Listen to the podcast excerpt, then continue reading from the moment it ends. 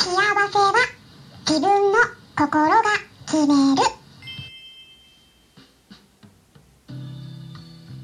こんにちは、サラホリスティックアニマルクリニックのホリスティック獣医サラです。本ラジオ番組ではペットの一般的な健康に関するお話だけでなく、ホリスティックケアや地球環境、そして私が日頃感じていることや気づきなども含めて様々な内容でイギリスからお届けしております。さて、今日は何の日でしょうか？お悩み相談会の日ですよ。本日の夜くじからスタンド エフエム でお悩み相談会を開催します。イエーイということで、はい、コメントを残す形で直接のやり取りもできますし、えー、クラブハウスを利用していない方でも誰でもアプリをインストールしてアカウントを取るだけで参加できますので、ぜひお気軽にお話ししてもらえたらなと思います。で、スタンド エフエム のこのライブへの参加の方法についてはYouTube 動画で解説していますので、えー、ぜひね、わからない方はそちらを参考にしてみてください。概要欄の方にリンク先を載せておきます。それからですね、もう一つ、今日はですね、イギリスではちょっとした切り替えがあったんですね。実際に生活している人にとってはかなり密接に関わることがあるんですけれども、それは何でしょうか？はい、ヒントをお伝えしますと、今日はさんがつの最後の日曜日になるんですよ。それはサマータイムに切り替わるっていうことですね。これはですね、時間がいちじかん変わるんです。で、この感覚って日本に住んでるとね、全然ないんじゃないかなと思うんです。そのね、日本は時間変わらないですからね夏と冬でどうなるか具体的にお伝えしますと、毎年さんがつの最後の日曜日にあたる日になったところで時間がいちじかん前倒しになるんですね。で、その日っていうのはまあ年によって違うんですけれども、今年の場合はさんがつの最後の日曜日っていうのが今日のさんがつにじゅうはちにちになるんです。で、夜のいちじですね、うん、で切り替えるタイミングはいちじですから、まあ、時間的にはこの音声が皆さんに伝わっている頃にはもう切り替わってるはずなんですけれども、夜のいちじになった途端に時計がにじを示すようになるんです携帯電話の方では自動的に設定されているので、そうやってね、突然変わるんですね、時間が、うん、だけど普通のあのなんていうかな、今までのこう一般的な一般的な時計は変わらないから、自分で変えないといけないんですよね。でも時間がいちじかん前倒しになるっていうことはね、あの睡眠時間がいちじかん削られるんですよ。だからね、時計は簡単に数字が変えられるけど体の方がね、やっぱ睡眠時間がいちじかん減るとか、うん、やっぱりなんかね、感覚的にちょっといちじかんずれるだけでもね、なんか違うんですよね。だからちょっとだるくなったりとかして、あの憂鬱になるとかね、そういう風に言う人がね、結構イギリスにはいますまあ私はね、大体大丈夫なんですよ。あのあんまね、時差ボケもしないタイプなんでね、うん、時間ちょっとずれてもね、でもね、なんかね、なんか感覚的にちょっと変だなみたいな感じはちょっとあるんですけどね、うん、でもそこまでだるくはならないです。で、まあ逆にあの秋のじゅうがつの末の最後の日曜日になると、これも同じく、うん、まあサマータイムが終わるのでね、うん、この時はいちじかん後にずれるから、うん、いちじかんもう少しゆっくり寝ていられるって感じになるんで、その時はね、まあ楽できるからいいんですけど、さんがつの場合はあ、またこの時期が来たなっていう感じなんですまあ、あのね、イギリス生活についてね、こんな感じでちょっとね、日常についてお話ししてみたんですけれども、今日はですね、幸せになれない人の特徴みっつっていう、なんともちょっと奇抜なタイトルにしてみましたまあ、こういうタイトルね、正直お伝えしますと、まあ、私個人的にはあんま好きじゃないんですよね。なんか、うん、ネガティブなちょっとまあね、いわゆるディスるとか言ったらあれなんですけど、うん、ちょっとあんまね、あの言われて嬉しくないっていうか、ちょっと自分が当てはまったらどうしようみたいに思うじゃないですか。でもね、あの結構ねニーズがあるっていうか、やっぱりこういうタイトルの方がYouTube とかでもよく見られたりするんですよね、うん、再生回数が増えたりとかまあその分ニーズがあるっていうことで、まあ、あのこれは YouTube ではないんですが、うんまあ、ちょっとねタイトルつけてみました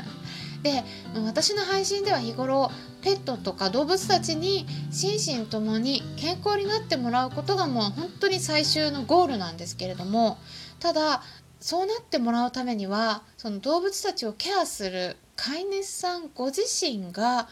心身ともに健康にならないと難しいっていうのはね、本当にね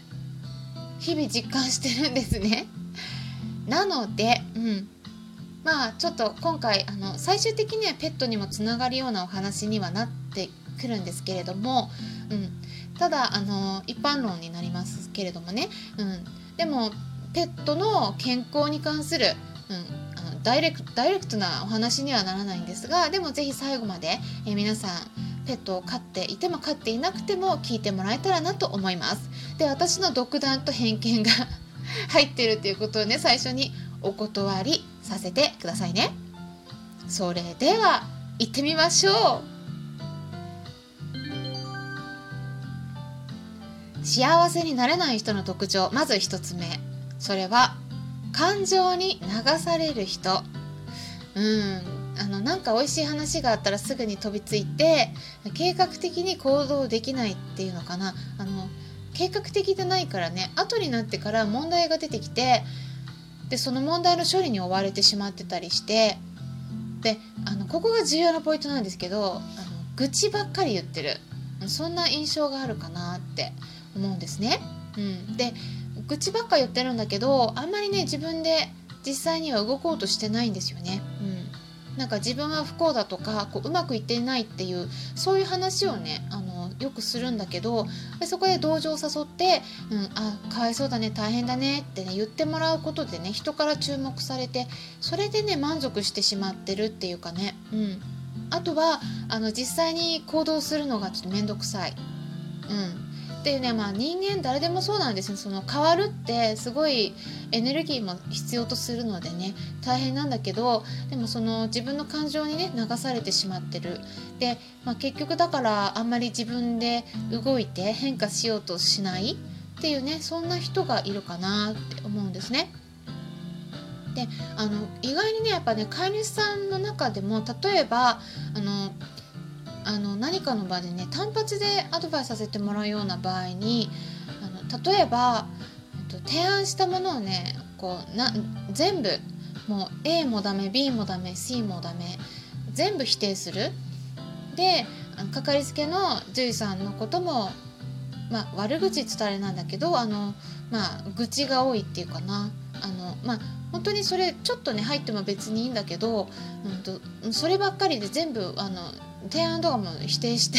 あの結局だから前に進めない状態になってるっていうね、あのそういうことがあります、うんあのまあ、継続的に私の方でね日頃からアドバイスさせてもらってるような方の中にはね誰もそういう方いないんですけども、本当にあの逆にもう本当飼い主の鏡みたいな風に言ってもいいぐらいな、本当に皆さんねすごい一生懸命ケアされて大事にされてる方ばっかりなのでね、私の話を日頃からあの聞いてアドバイス受けてる方の中には誰もそういう方いないんですけど、あのただあの時々ねあのちょっと単発でアドバイスしたりこうメッセージとかなんかそういうのでね感じる時があるんですねはいそんな感じです。そしてねふたつめ、それは他人と比較ばかりしてる人で、これはねあのちょっとその人自身が悪くない場合もあるかなと思うんですよ。あの、まあ、生まれ育った環境があまり良くないとか、経験してきたことの中でなんか染みついてきてしまった癖とか、うんなんかいろいろあるんだと思うんですけど、自分の良さに気づかないで比較ばっかりしてこう、うん、隣のね青い芝生ばっかこう眺めてるというか、こうないものねだりをしてるっていう感じですかね。うん、でこうしたらいいよとかねいろいろアドバイスしても、あのー、結局なんかそれをねご自身じ自分の自己肯定感っていうのかな、それが低いからあのなかなかちょっとね、あのー、最終的にはでもでもでもっていう言葉が続いてあんまりちょっと変わらないっていうところなんで、そのあたりはね専門家の力が必要なのかなって思ったりする時があります。でそして最後みっつめ、それは言葉遣いが悪い人。これはねちょっと私のあの感覚だと思うんですけど、なんか不幸オーラの出てる人って言葉をね乱暴に使ってる人が多いかなと思うんです。もしくはあんまり言葉を使わない、うん、言葉が足りない、うん、どちらかかなって思うんですね、うん、だからあのちょっとねスピリチュアルのお話になるんですけど、言葉の持つパワーって本当にすごいんですね。どんな言葉を発するのか、一緒に暮らしている大切な人とか動物たちにどんな言葉をかけるのかっていうのはねすごく重要だと思います、うん、だから言葉を乱暴に使う人っていうのはそれが多分ブーメランのようにこう自分自身に返ってきてるんじゃないかなって、そんな風にも思うんですね。うん、なのでね皆さん一緒に暮らしているペットたちには癒しの優しい言葉をねかけてください。例えばありがとうとかかいいねとかお利口さんだねとかね、そんな褒め言葉を毎日かけ続けていくと動物たちの行動も変わっていくはずです。ということでね、今日も聞いてくださりありがとうございました。ホリスティック獣医、サラでした。